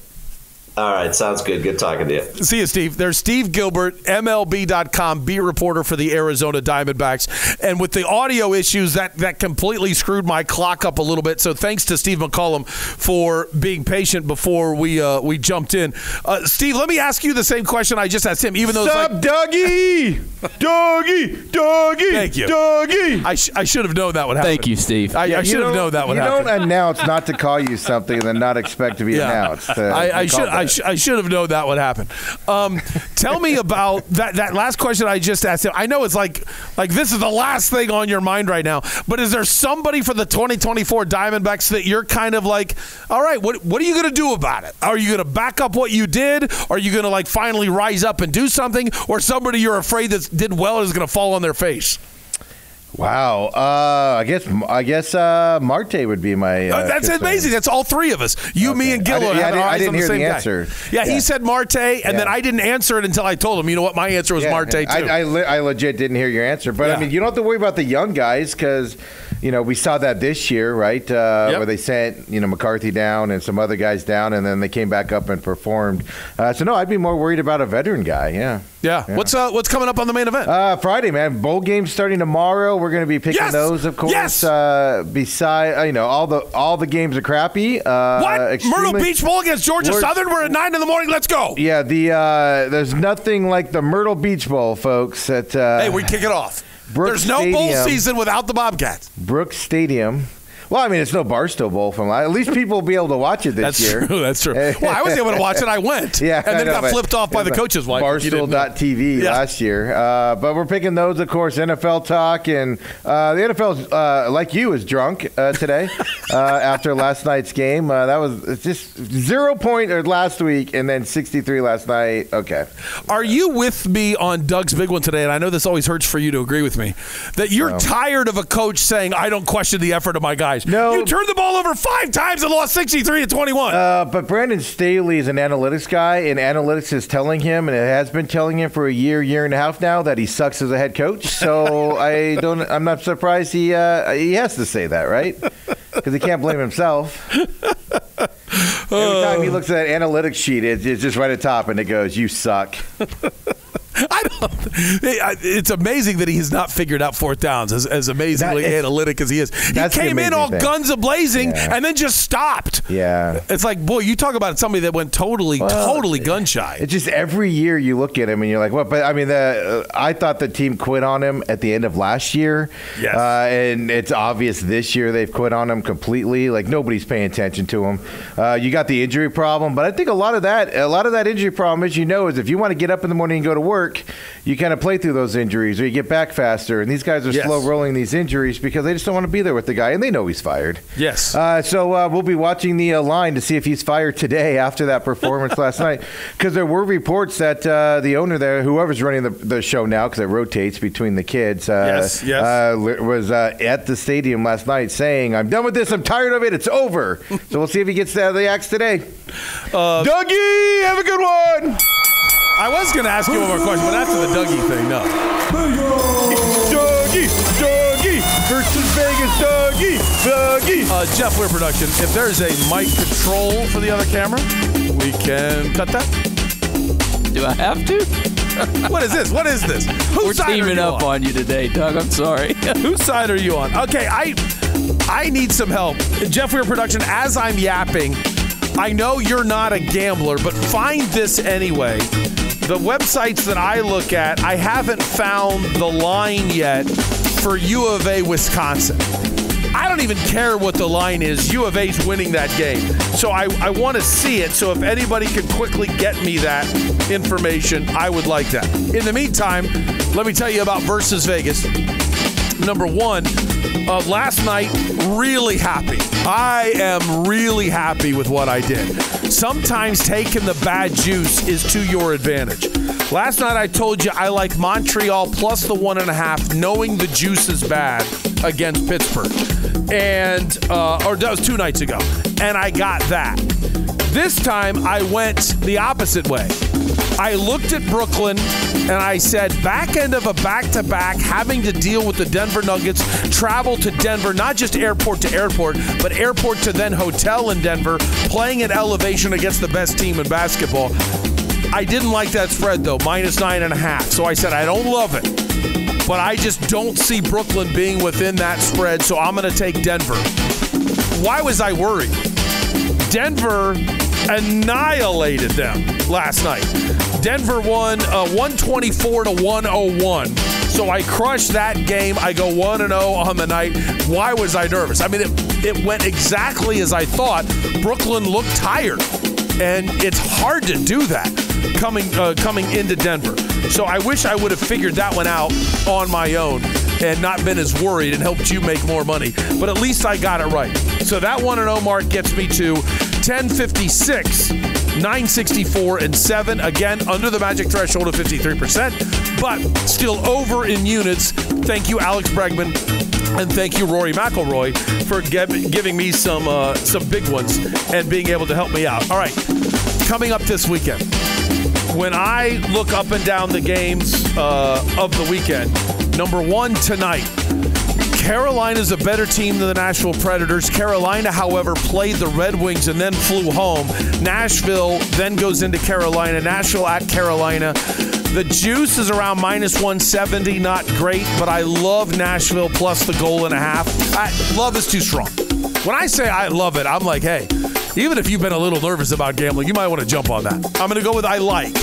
What I like Nashville against uh, Carolina, and I like that a lot. Okay, another game, U of A. I think U of A is light years better than Wisconsin. All right, so Jeff Weir production. Is there any chance you got lucky and you were able to look up the line for U of A Wisconsin? You know, I couldn't see it either.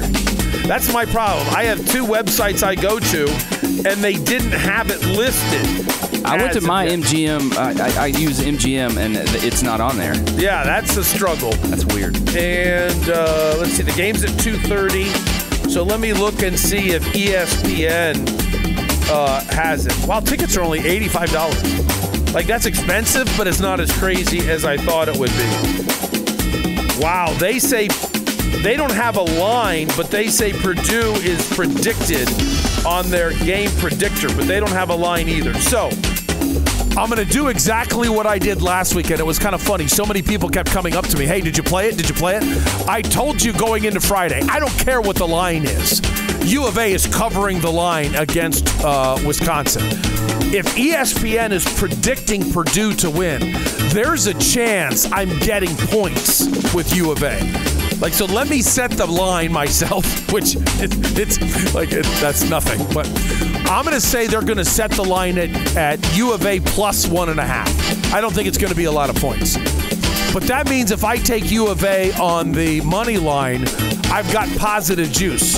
So let's say it's borderline plus 120. I'm just telling you, I don't care what it is. I'm taking U of A on the money line. I'm saying they're beating Purdue. I'm not putting it in the love category, but I think Edey, he's a little stiff for me to be in love with. So would I want him on my NBA team? Yeah, but I'm not going to like run to the podium to draft him, okay?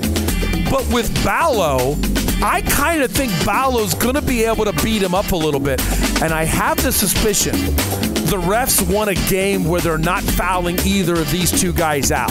So if it's physical, I'm going to take Ballo, all right? If it's a physical game and they're calling fouls, I'm a dead duck. They'll protect Edey, and man, did I just cost you money. But I, I like that um, matchup a lot in favor of U of A. That doesn't mean Edey's not going to have a good game. I just think he's going to have to work so hard to, to do well that I like the I like U of A being able to get the win. And then lastly, I'm sorry, I don't care what the spread is. The 49ers are killing them. I don't care. Officially, it's plus 12, fine. I, I don't care if it's plus 15. Okay? 49ers are killing them. So I'm going to take San Francisco minus the 12 on the road. That's as massive as you get as a road dog, or excuse me, as a, as a home dog. I'm taking it anyway. 49ers minus the 12 over the Cardinals. Those are my three games. Nashville with the puck line, U of A, and I don't care what the line is. I'm taking the money line, and uh, there's no way that uh, the 49ers struggle in covering that one. I'm taking them minus the 12. That does it for today's version of Doug Franz Unplugged, presented by Whirlwind Golf Club at Wild Horse Pass. Still got plenty of time, but start thinking about it over the weekend. Unplugged at whirlwind.com of either buying yourself a present or buying somebody else that you know. If you don't want to spend $300 on somebody, I get it. But you can buy monthly and cancel anytime. Just give them like a month of it for only $34. Make them a January member of the uh, of Unplugged at whirlwind.com. And if they're on Whirlwind Plus for a month, they might love it so much they do it themselves. But it's worth it. Tomorrow, birthday party, 100 Mile Brewing Company, Unplugged Army. Not a sanctioned event, but a heavy ask. Is that fair to put it that way? A heavy ask. Try to get out to 100 Mile Brewing Company in Tempe, Scottsdale Road, Rural Road, and the 202. I'll be there, ballpark around 4 o'clock or something. Please come over and say hi, sit with the family, have a good time with us. Need a breakfast burrito? Go to Burrito Express. Have one a sports bar? Go to Rosati's Ray and McQueen in Chandler, but only the one at Ray and McQueen. And of course, any issues with your electrical, your plumbing, your heating, and your cooling, call Parker and Son 6022 Repair. That's 602 the number two. R E P A I R for Parker and Sons. The main event is up next. Dominate your weekend.